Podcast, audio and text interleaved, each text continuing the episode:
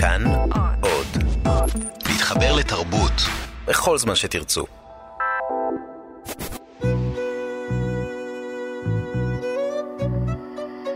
ליסה פרץ משוחחת. ליסה פרץ משוחחת. שלום לכם מאזיני כאן תרבות. באולפן ליסה פרץ ואני מארחת אנשי תרבות לשיחה על החיים והיצירה. עורכת התוכנית ענת שרון בלייס, והיום האורחת שלי היא המוזיקאית ובמאית הקולנוע התיעודי זוהר וגנר, מי שנודע בסרטים החושפניים שעשתה על משפחתה ועל עצמה, על ההיריון שלה ואחר כך על סרט על סרטן השד שלה. עבדה בשנים האחרונות על סרט תיעודי חדש בשם עשרים ואחד יום ולילה, סרט אחר לחלוטין שבו היא מטפלת במקרה אמיתי שאירע בחברה הבדואית, פעוט שנמצא ללא רוח חיים בתוך באר, ואימו, רטיבה, נעצרת כחשודה במותו. שלום זוהר. שלום ליסה. למען הגילוי הנאות, אני חייבת כאן ועכשיו להתוודות. זוהר היא מחברותיי הטובות. נכון. מזה למעלה מ... אני חושבת שמחצי יובל. עשרים שנה. יותר, יותר. מ-אלף תשע מאות תשעים ושלוש? כן. הרבה שנים. טובות. כן. אז בואי... תספרי אה, למאזינים שלנו שלא כן, צפו עדיין כן, בסרט. כן. תכף נגיע מתי הוא שודר והכל, אבל בואי תספרי למאזינים אוקיי. בקצרה כן. על מה הסרט שלך. אני נתתי את הנרטיב כן. המאוד כללי. נכון. ותספרי לי איך טיפלת בסרט הזה למשל. אוקיי. איך הוא התחיל בכלל. אוקיי. אז באמת קודם כל זה סיפורה של אישה שבוקר אחד מדווחת למשטרה שהבן שלה נעלם. כעבור כמה שעות מוצאים את הגופה שלו בבאר ומיד האמת... עוד לפני שהם מצאו את הגופה, עצרו אותה. כלומר, היא אפילו לא חזתה בגופת בנה אחרי שמצאו אותו ושלפו אותו מהבאר. עצרו אותה. מאותו רגע שעצרו אותה, במשך עשרים ואחד יום היא הייתה במעצר. אה, מהר מאוד האשימו אותה ברצח, שזה כשלעצמו די תמוה, כי לא היו שום הוכחות, אבל באמת תוך כמה שעות כבר נאמר לה שהיא מואשמת ברצח, מיד אחרי שהוא מת. ובעצם בסרט רואים איך תוך עשרים ואחד יום הם, החוקרים מצליחים להביא אותה להודעה בפשע. אני כמובן מאמינה בחפותה, אבל יש לציין... לא. כי זה היה קודם כל, המניע ש... קודם כל המניע שלי לעשות את הסרט, ולהיות עבורה איזשהו כתב הגנה. להוציא אותה חפה מפשע. כי גם יאמר שאחרי שהיא הודתה, במובן מסוים אפשר לעשות לסרט הזה ספוילר, זה קצת מצחיק. אפשר לגלות את הסוף, כי בעצם הדרמה האמיתית מתחוללת בתוך ה-עשרים ואחד ימים האלה, כשאת רואה איך השוטרים מצליחים להביא בן אדם להודות במשהו שהוא לא עשה. אוקיי. אז אני כביכול מגלה את הסוף, שהיא באמת מודה, ובסופו של דבר, העורכי דין שלה מצליחים לשחרר אותה באיזשהו הסדר טיעון, שהיא מורשעת במוות ברשלנות. אבל עבורי הייתה חפה מפשע. מהר מאוד. מהרגע ששמעתי על המקרה, ומהרגע שראיתי איך חילצו ממנו את ההודעה. את הסרט שלך את מבססת בין השאר, יש שם כמה בעצם מימדים של טיפול. נכון. יש את, החקיר, את החומרי החקירה המצולמים, מתוך נכון. חדר החקירות. נכון. יש הנפשה נכון. של רטיבה נכון. וה... והאינטראקציה שלה עם המשטרה, עם המשפחה, עם אה, הבן שלה, כלומר, אה, עלילת חייה, כן. נכון? על, עלילת, אז, אז זהו. ויש מסגרת, יש מסגרת כן. גדולה יותר, כן. שזה בעצם כמו סיפור שמסופר כמו מעשייה. כן. שזה ככה מסופר, once upon a time, כן. בלה בלה בלה בלה. כן, כן. אוקיי. ו- ולמה בחרתי בכל האמצעים האלו? בטח. אוקיי. קודם כל, אה, כעבור כמה חודשים, אחרי שיצרתי קשר איתה ועם המשפחה, הבנתי שהיא לא רוצה להצטלם, והיא בעצם לא רוצה להיות חלק מעשיית הסרט. בהתחלה היא רצתה, ואחר כך היא שינתה את דעתה. ואז בעצם היא ואביה אמרו לה, תשמעי, את קיבלת מאיתנו את האישור להשתמש בחומרי המשטרה, שזה גם דבר לא פשוט, כי היינו צריכים לעבור דרך בית משפט והפרקליטות ולקבל אישור לחומרים האלה. וזה מה שיש כרגע, כי אנחנו לא יכולים לתת לך יותר מזה. והסיבות היו גם, אני חושבת, שהיא כשלעצמה הבינה מהר מאוד שהיא לא מסוגלת לדבר להתמודד שוב עם הנושא, וגם אני הרגשתי מאוד לא נוח לעשות לה את זה מחדש. זה כאילו לשחזר בעצם את הטראומה ואת מה שעבר עליה בחקירות.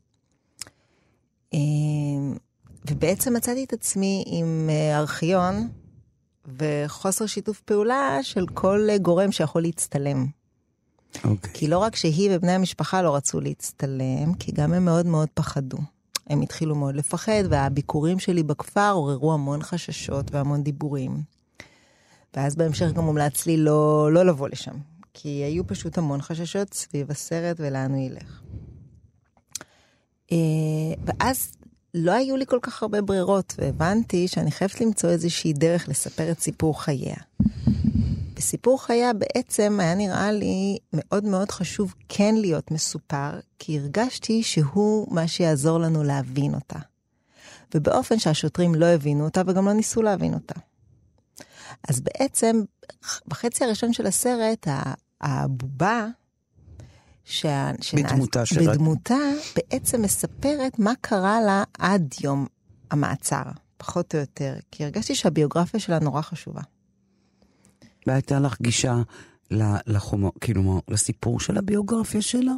הגישה לסיפור הייתה ממה שהיא סיפרה לי, ממה שהיא סיפרה לחוקרים. ממה שקראתי בכל הדוחות, הקלסרים שהגיעו אליי מהעורכי דין, הם לא היו רק חומר מצולם של חדרי חקירה. יש המון המון המון המון סוגים של דוחות ושנכתבים, ו...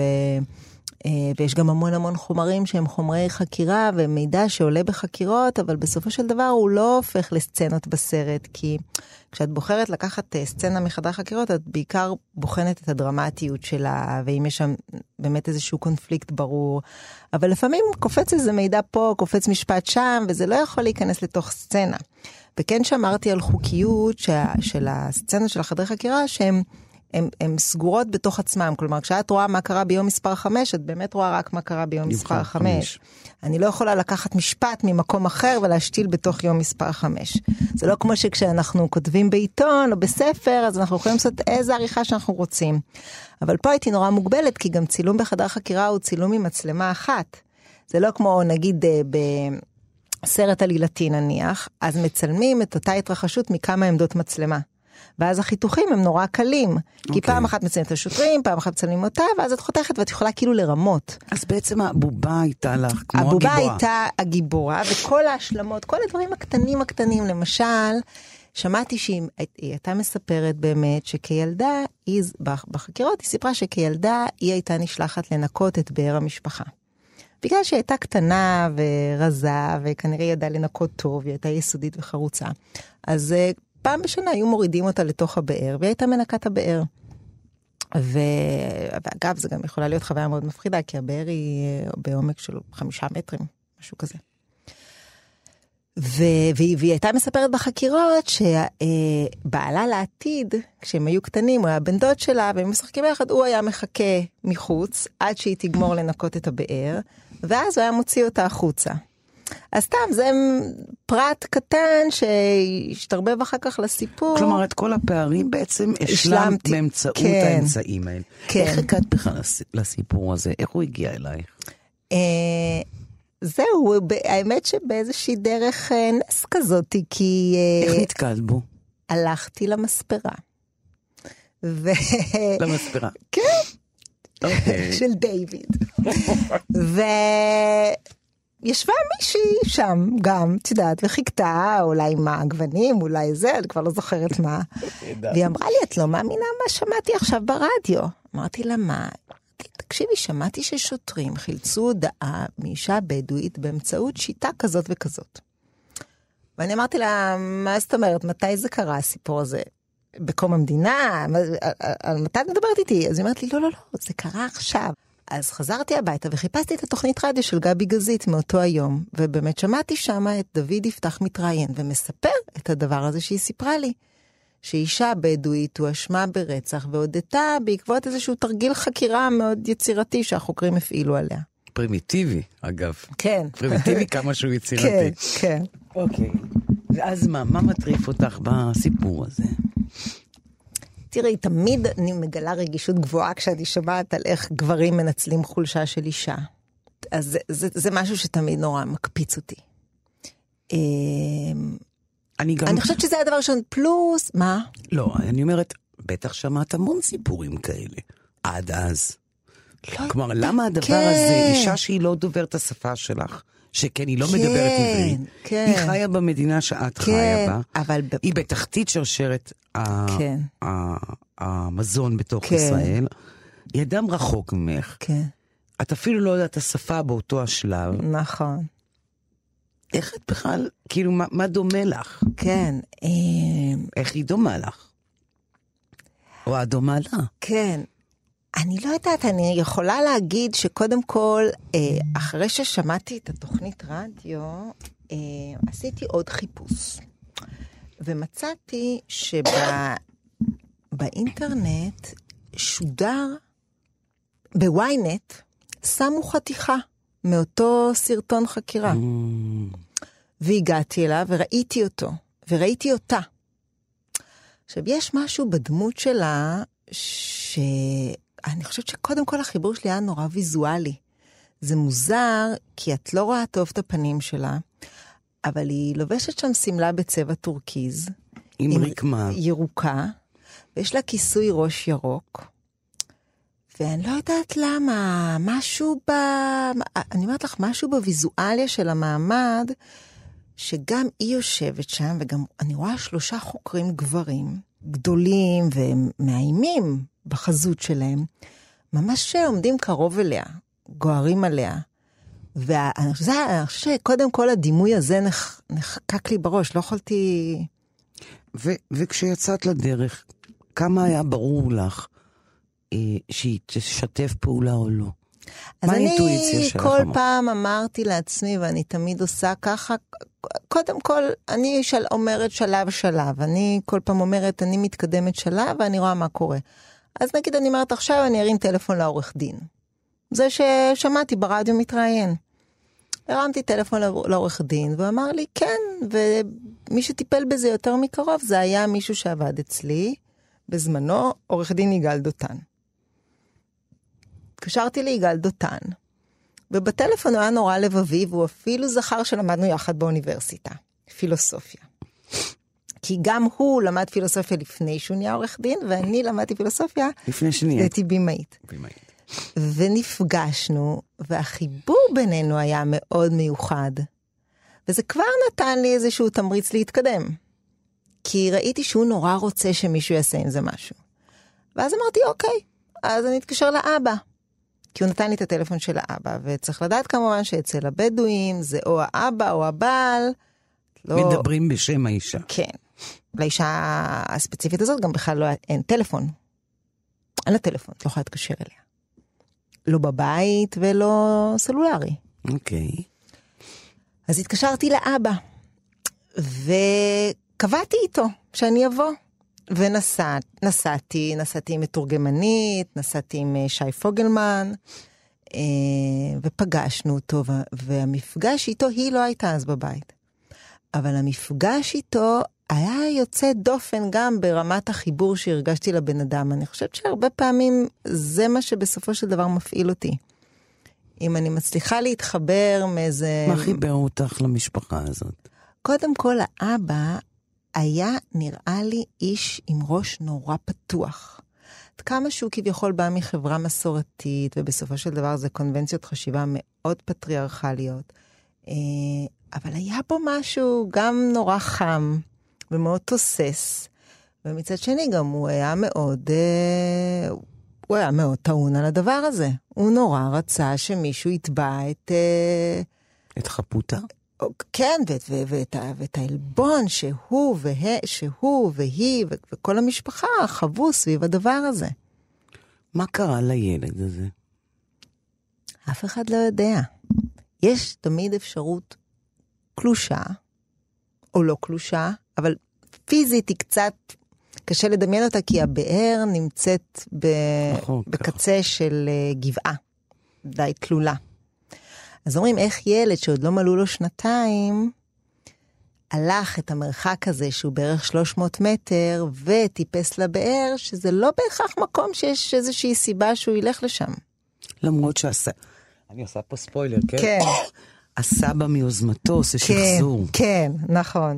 אנחנו לא נגלה את כל הסצנה. נכון, נכון. ואז הצופה מסתכל ורואה, וחושב מה שהוא חושב, אם זה ייתכן או לא ייתכן. לא רצית לתת פתרון בסוף הסרט. לא ידעתי, אני עד היום לא יודעת.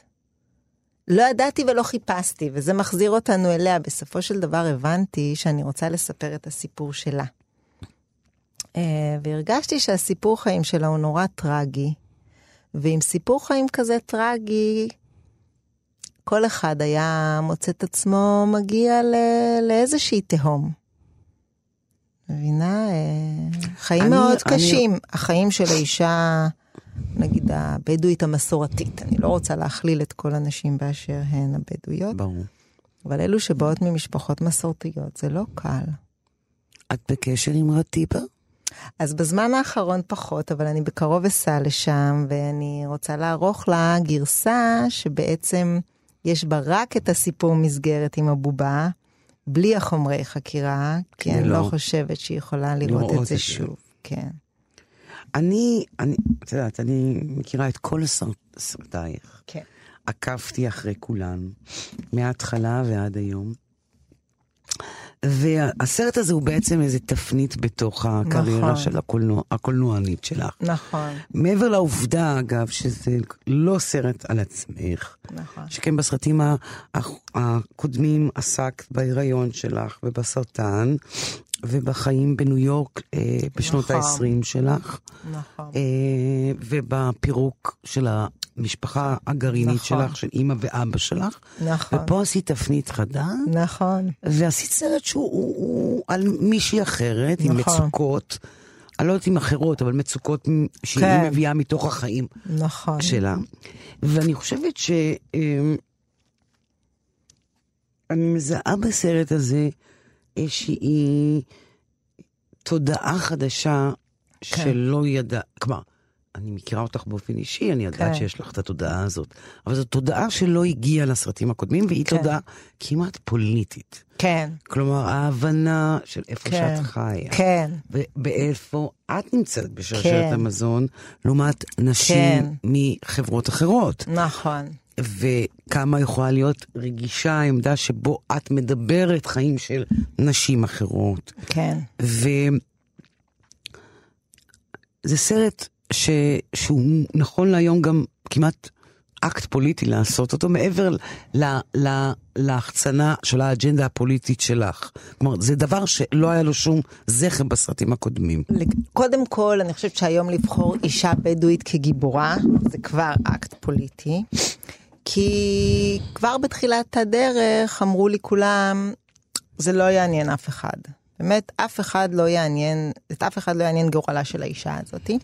ובגלל זה כנראה גם המשטרה נתנה ביד יחסית רחבה את השימוש בחומרים האלה, כי הם באמת לא האמינו שזה יהפוך לסרט שלם, ובאמת לא האמינו שזה יעניין מישהו.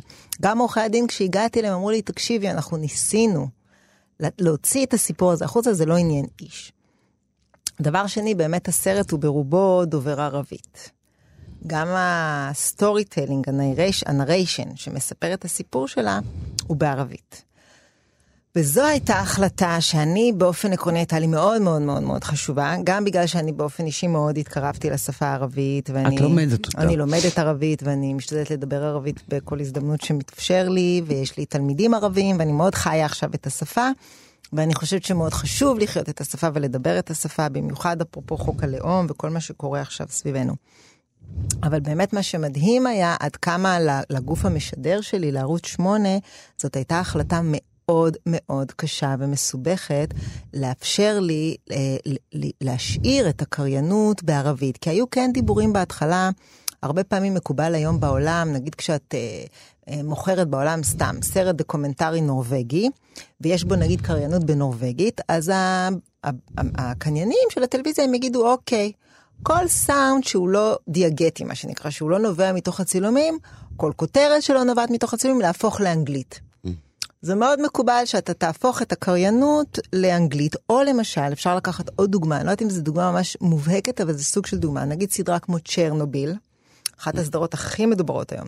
סדרה מדהימה בכל קנה מידה. זה סדרה על מדענים רוסים שעשויה באנגלית. לי זה לא מפריע. נכון, אבל היום... זה נראה לי נורא מוזר. אם זה היה ברוסית? לא, אם הם היו משחקים במבטא רוסי. נכון, אז הרבה פעמים, איזה סוגים של פתרונות מוצאים בשביל שסרט או סדרה יהיו יותר פופולריים, יותר נגישים. אז נגיד עושים סרט, אפילו בהוליווד עושים סרט על גרמנים, אז אומרים להם, טוב, תדברו אנגלית במבטא גרמני. נורא קשה לעולם להתמודד עם שפות שהן לא אנגלית. אז אותו דבר יכולים לקחת סרט ויגידו, אוקיי, כל מה שהוא לא חייב מטבע הדברים, אז תהפכו אותו לאנגלית. אז אותו דבר בערוץ שמונה מאוד מאוד מאוד חששו לשדר סרט שהקריינות שלו היא בערבית, מהסיבה שלטענתם השפה, ואני אני לא, לא חושבת שזה לטענתם, אני בטוחה שזו עובדה שהם בדקו והם יודעים. השפה הערבית היום מרחיקה את המאזין היהודי. שוב אפשר להגיד, אבל עובדה שבפאודה יש ערבית, ועובדה שהייתה סדרה נפלאה כמו מונה, ו... ו... ו... ו... ערבים רוקדים. ו... ו... וכל מיני...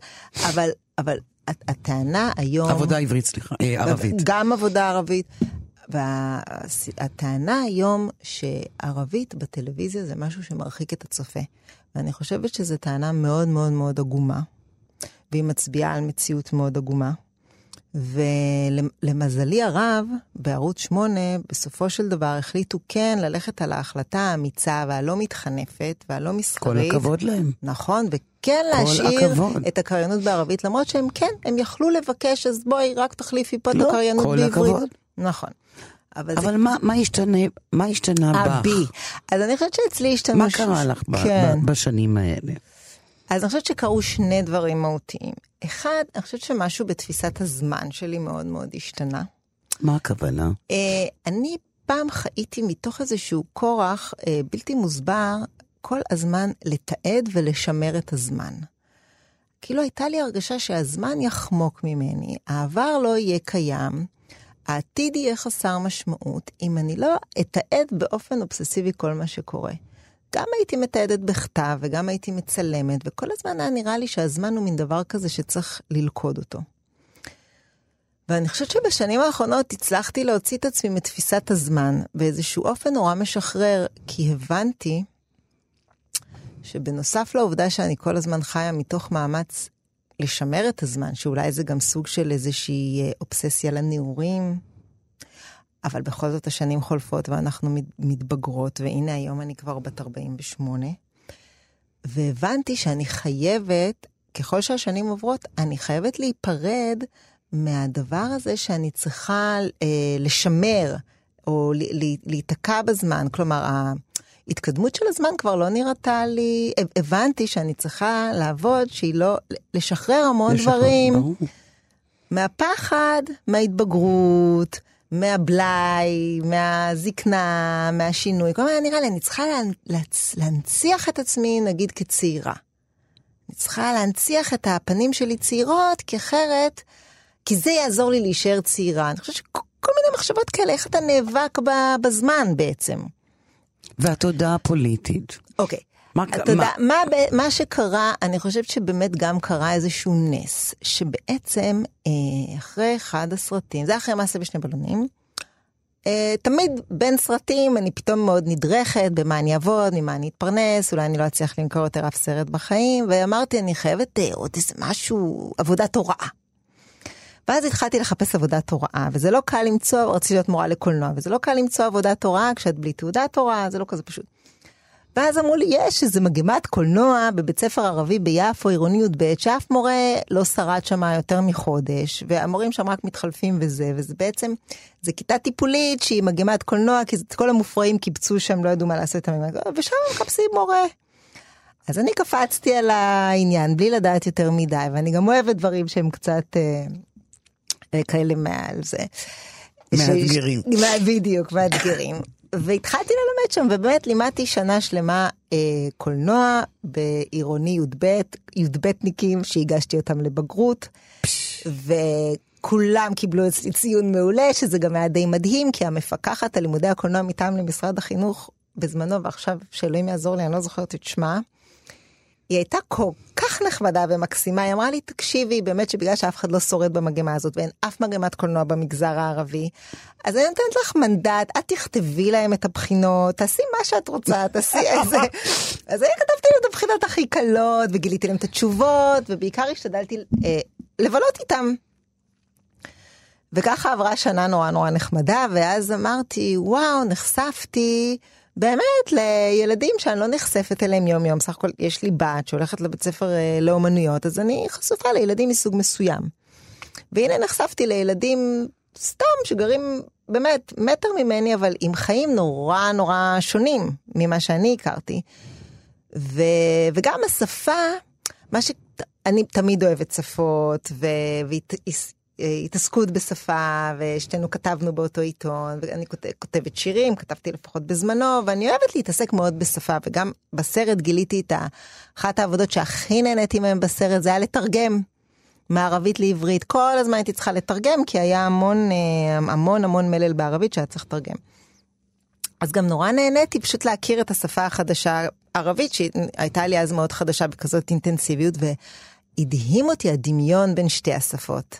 העובדה שאלה שתי השפות שהן ממש החיות תאומות, ויש כל כך הרבה דמיון, וזה כל פעם ריתק אותי הגילוי, איך מילה בעברית התגלגלה לערבית, והפוך, ונורא ריתק אותי השימוש שהם עושים, התלמידים בעברית ובערבית מעורבב, כי אצלם זה כבר לגמרי מעורבב, זה כבר מין שפה אחת כזה, זה שעטנז כזה, כן. Okay.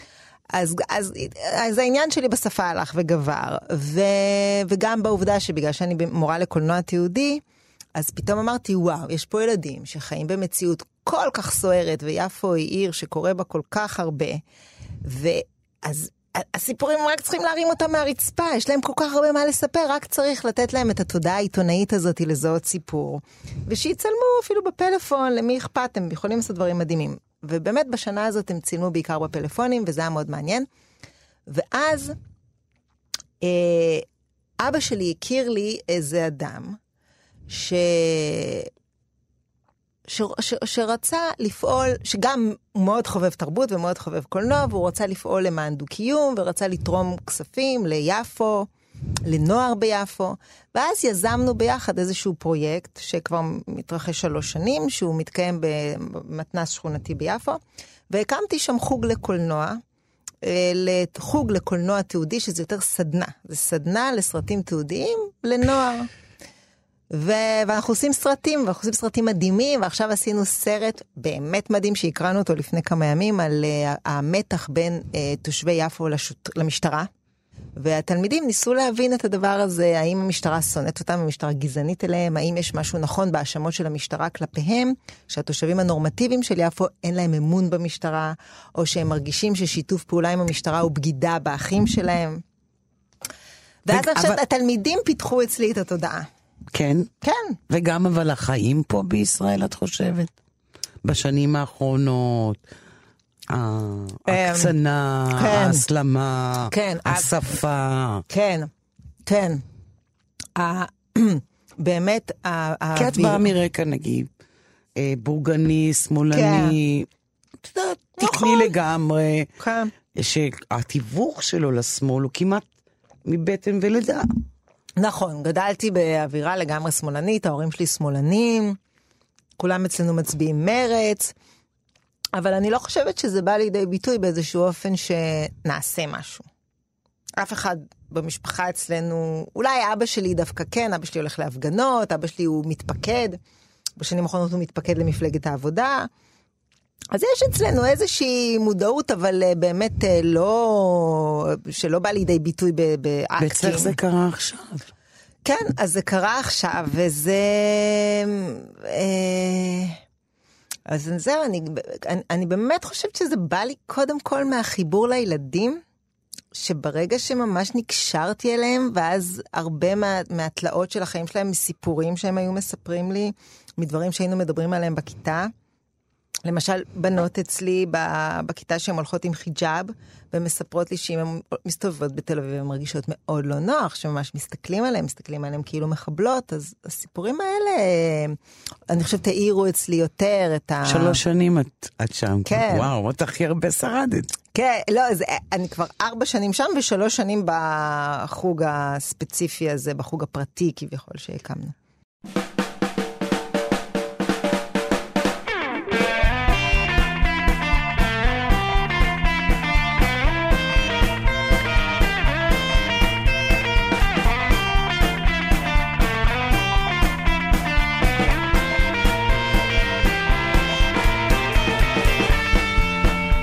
החלונות שקופים,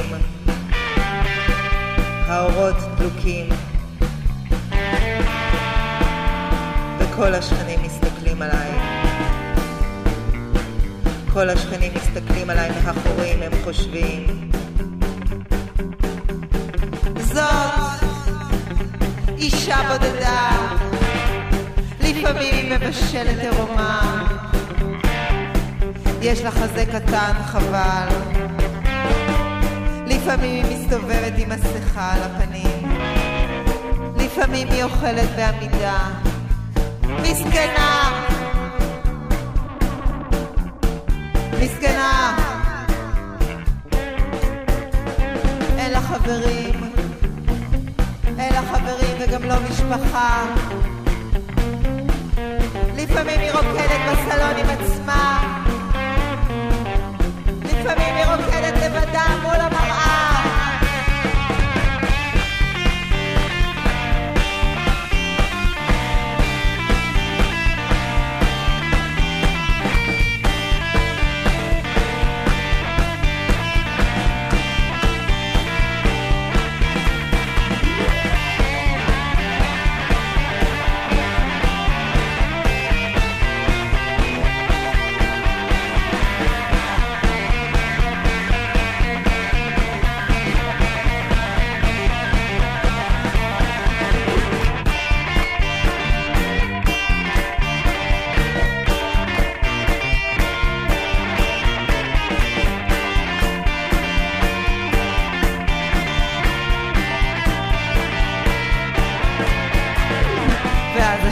תופס את השכנה, הוא מושך לה בחזייה,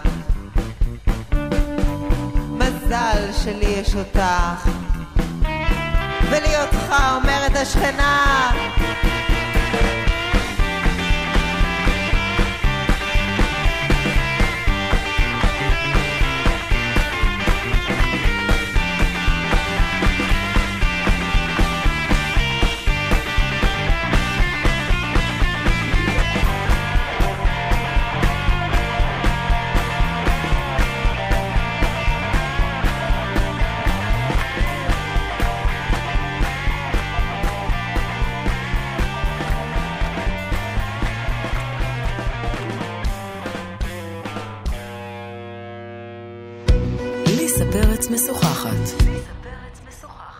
איתי באולפן הבמאית זוהר וגנר.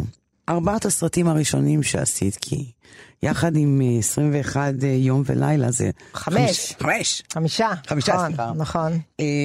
בעצם בארבעת הראשונים אני מרגישה שזה בעצם סגר את כל הפינות שקשורות באיזשהו אופן לנשיות שלך. כן, נכון. כלומר אין עוד מה... לחפש יותר. כבר אין. לא, יכולתי, תשמעי, יכולתי. מה יכולת? תראי, למשל הנושא של זוגיות. זה נושא מרתק. אבל איך אתה מעביר את זה ל... ולא טיפלתי בו, יכולתי לתעד את החיים הזוגיים שלי, למרות שהבן זוג שלי הנוכחי, זה המילה הראשונה שהוא אמר לי, שלא תחשבי שאני אי פעם מסכים להצטלם למשהו מהסרטים שלך. בבקשה, אני יודעת במי מדובר. בדיוק, וזה נסתם הגולל על האפשרות, אבל אני באמת לא מבקה עליה בכלל. אני לרגע לא מתגעגעת לזה, דווקא הבת שלי נורא רוצה שאני אעשה עליה סרט, אז אני מצלמת אותה קצת, ואני כל הזמן אומרת לה, תקשיבי, נאסוף חומרים, ועד שתהיה בת שמונה עשרה עשרים, את תעשי איתה מה שאת רוצה, כי אני לא יכולה בתור אמא שלך, כאילו, לעשות עלייך סרט, את יכולה לעשות סרט מחומרים שאני אצלם עבורך במהלך עשרים שנותייך. אבל העניין הזה של הנשיות, את מרגישה שסגרת את כל הפינות? אני מניחה שיש עדיין, תראי, זה שאנחנו נשים בעולם של...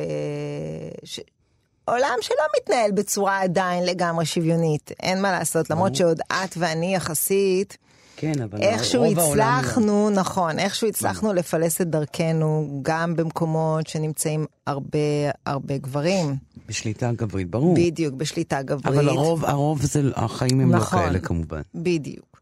אז אני חושבת שכן הנושאים האלה, נראה לי המשיכה שלי היא עדיין... כמו לרטיבה. כן, שבדיוק, שאליה אני באמת, אני חושבת, נמשכתי מהמקום הזה של אישה שעברה דיכוי קשה על ידי גברים, גם בחברה שלה וגם בחברה הישראלית. אז אני חושבת שזאת הייתה המשיכה...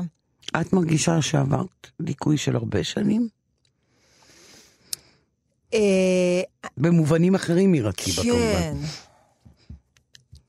תראי, אני חושבת קודם כל שלא הוטמע אצלי מספיק מגיל צעיר באמת הדבר הזה שהיום אני חושבת ללוסי זה דבר שהוא ממש מובן מאליו. היא בת שתים עשרה והיא שמעה על מיטו והיא יודעת בדיוק על מה מדברים במיטו, והיא יודעת בדיוק באמת. מה זה הטרדה מינית, והיא מכירה את כל המושגים, והיא באה אליי והיא שואלת אותי, אמא, את עברת הטרדה מינית? וזה דברים שמי, איך אנחנו, אנחנו פעם יכולנו בכלל לדבר במושגים האלה ולהבין אותם, אז לא ידענו אפילו לזהות הטרדה מינית, אז אני חושבת ש...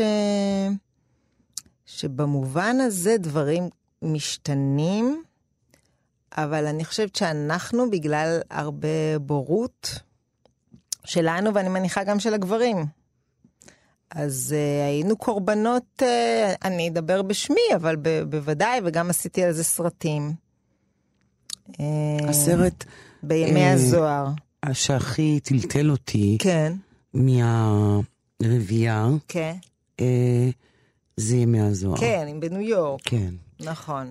בין השאר בגלל שאני הכרתי אותך מיד אחרי. מיד אחרי. כן. ואת יודעת מה, לא אמרתי לך את זה אולי מעולם, או שכן, אני לא זוכרת. כן. אני זוכרת אותך ממש בחודשים הראשונים. כן, זוכרת אותי מיד שהגעת. מיד שהגעת. כן. ואני זוכרת את הלבוש ואת הדיבור ואת ההתנהגות ואת כל הפרסונה. כן. ואני מאוד מאוד הוקסמתי מזה, וממש הייתי, היית נרצת עליי בגלל הדבר הזה. לא עלה בדעתי. הבנתי, שעברתי כזה, כאלה חוויות. חוויות. אני חושבת, כן. אני חושבת ש, וזה קשור לאיזה מין מסע של נשיות, ש... בגילי העשרים אתה עסוק בעיקר, גם טראומ, בגלל טראומות אתה עסוק בלהסתיר או לחסות על הדברים, כן. ולהחצין איזה פרסונה מרוחקת מעצמך, כן. צריך הרבה ביטחון כדי להתחיל להבין איזה מין אישה את, כן, ממש. ואני מרגישה שבימי הזוהר למשל, כן. עד הסוף את מובנת לעצמך, כן. באמת, עד הסוף. אני חושבת שבימי הזוהר הבנתי בפעם הראשונה בחיים שאולי אני יכולה להגיד לא. את יודעת, כאילו שגבר רוצה לשכב איתי, אז פתאום הבנתי שיש בעצם את האופציה גם להגיד לא. את יודעת, משהו שלא העליתי בדעתי לפני זה. שלושים ומשהו שלה. כן, לקח לי לחשוב שזה לגיטימי להגיד לא. אני חושבת שתמיד רציתי להגיד כן, גם בגלל שאני מרצה, וגם בגלל שזה היה נראה לי אולי כאילו... לא, לא מגניב, לא לעניין, לא... למה לא? מה, יחשבו עליי אולי שאני פריג'ידית? כי מחנכים אותנו להיות אובייקט ולפתות. בדיוק, וגם, שאת שאלת אותי מה מאוד מאוד השתנה, אני הלכתי לאיזשהו פסיכולוג, אמנם הייתי אצל הרבה פסיכולוגים, אבל הפסיכולוג הזה הפיל לי איזשהו אסימון, וזה באמת היה מעט אחרי מהזוהר. הוא אמר לי, את... מאוד התרגלת במהלך החיים שלך אה, למצוא את הסיפוק שלך במבט של האחר שמופנה כלפייך. כלומר, את המבט שלך על האחר הוא בכלל לא עניין אצלך. את כל כך ממוקדת בזה שהסתכלו עלייך ויראו אותך. למה שלא תנסי לעשות את ההיפוך הזה רגע? וכאילו תצאי מאיך את נראית בעיני האחר, תלכי לחפש מה את רואה.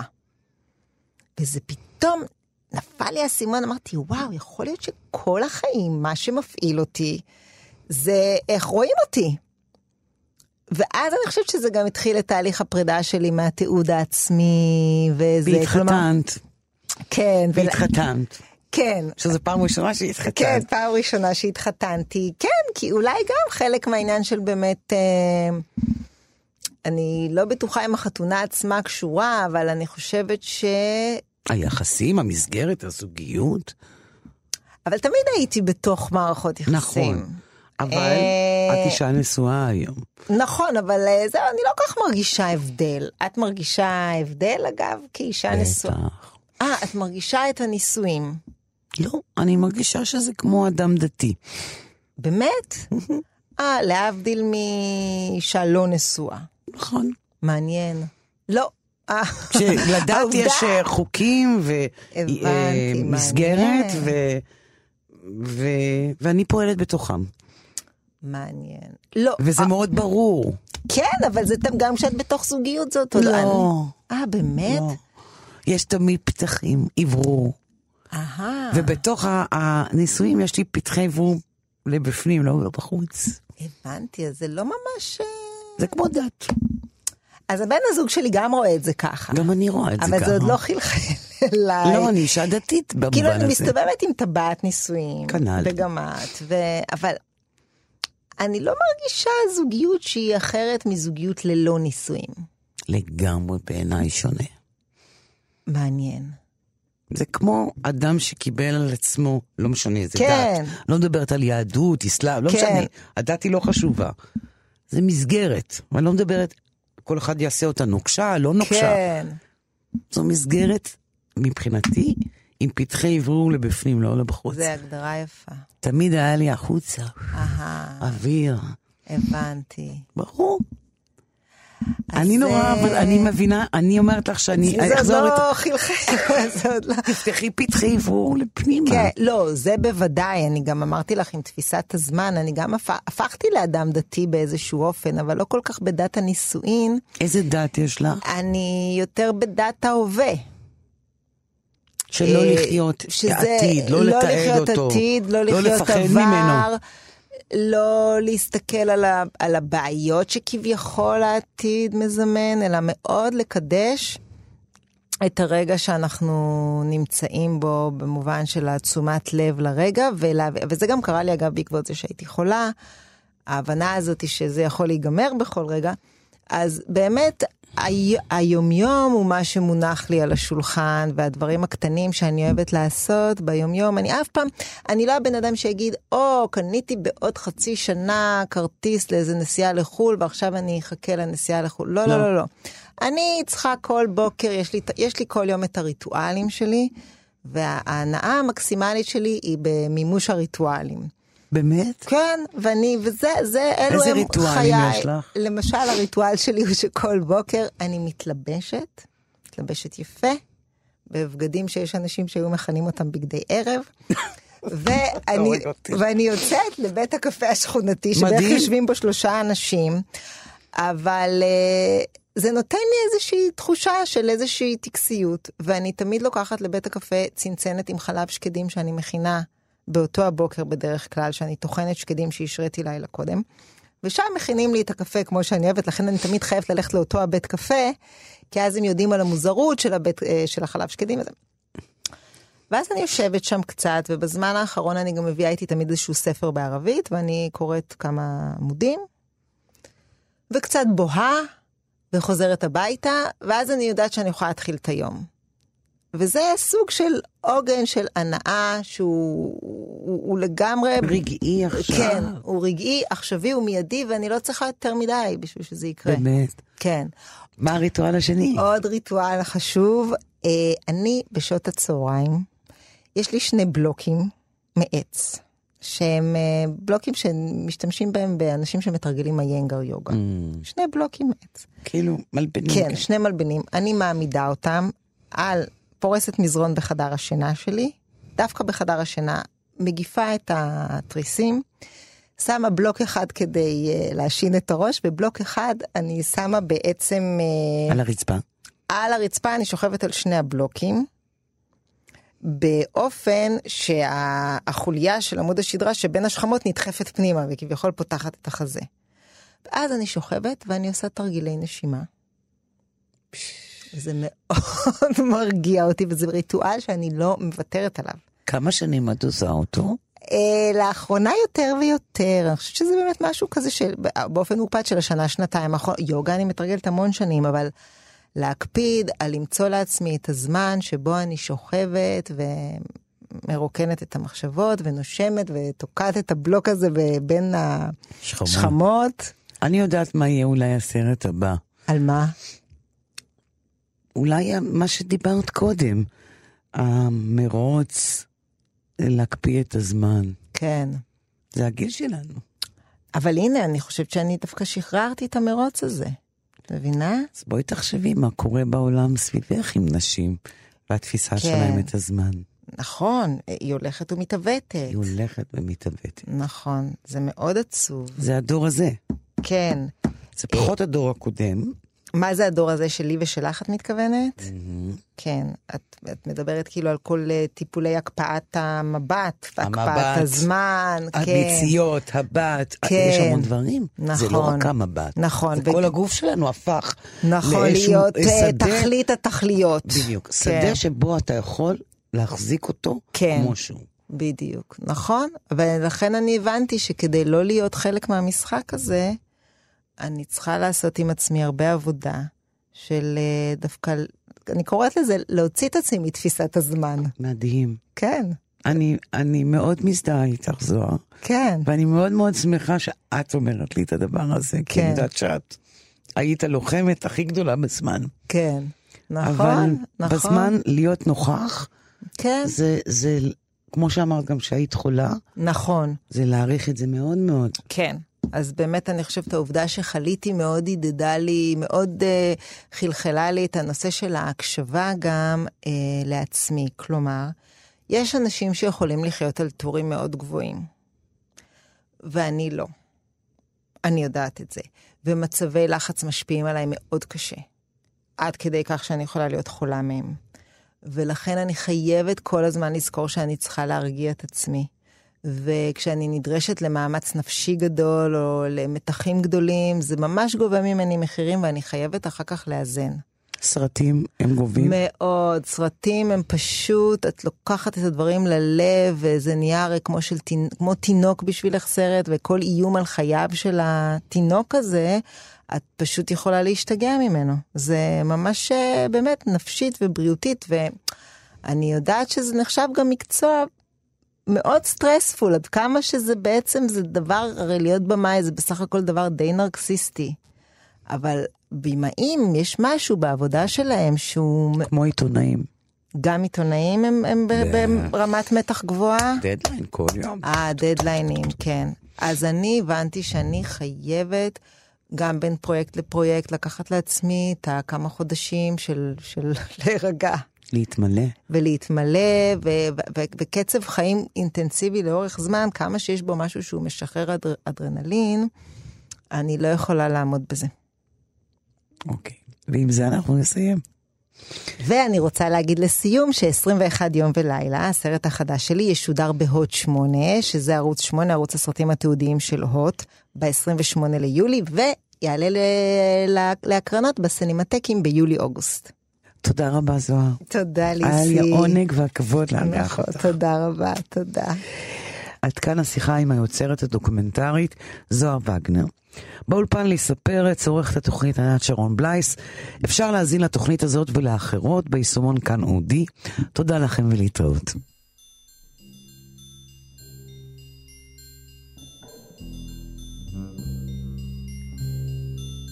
אסור לי ללבוש כלום.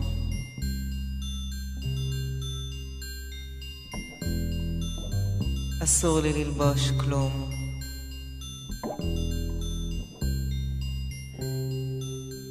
אסור לי פייטים, נוצצים וזהב לשים.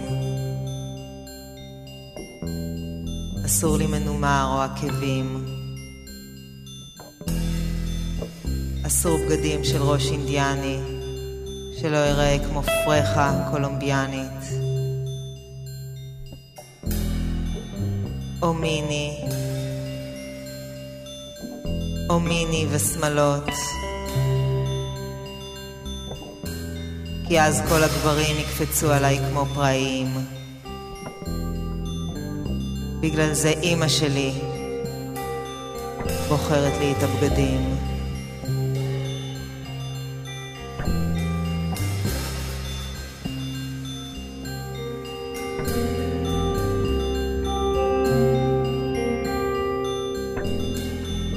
אסור לחזור מאוחר ממסיבות כיתה, אז אני הולכת הביתה ראשונה במכנסיים שאני שונאת וחולצה. אסור לראות דלס או שושלת בטלוויזיה, כי זה לא חינוכי. אנשים שוכבים ואומרים כל מיני דברים מלוכלכים, מתפשטים, מנגבים שעריות של אחרים, משקרים.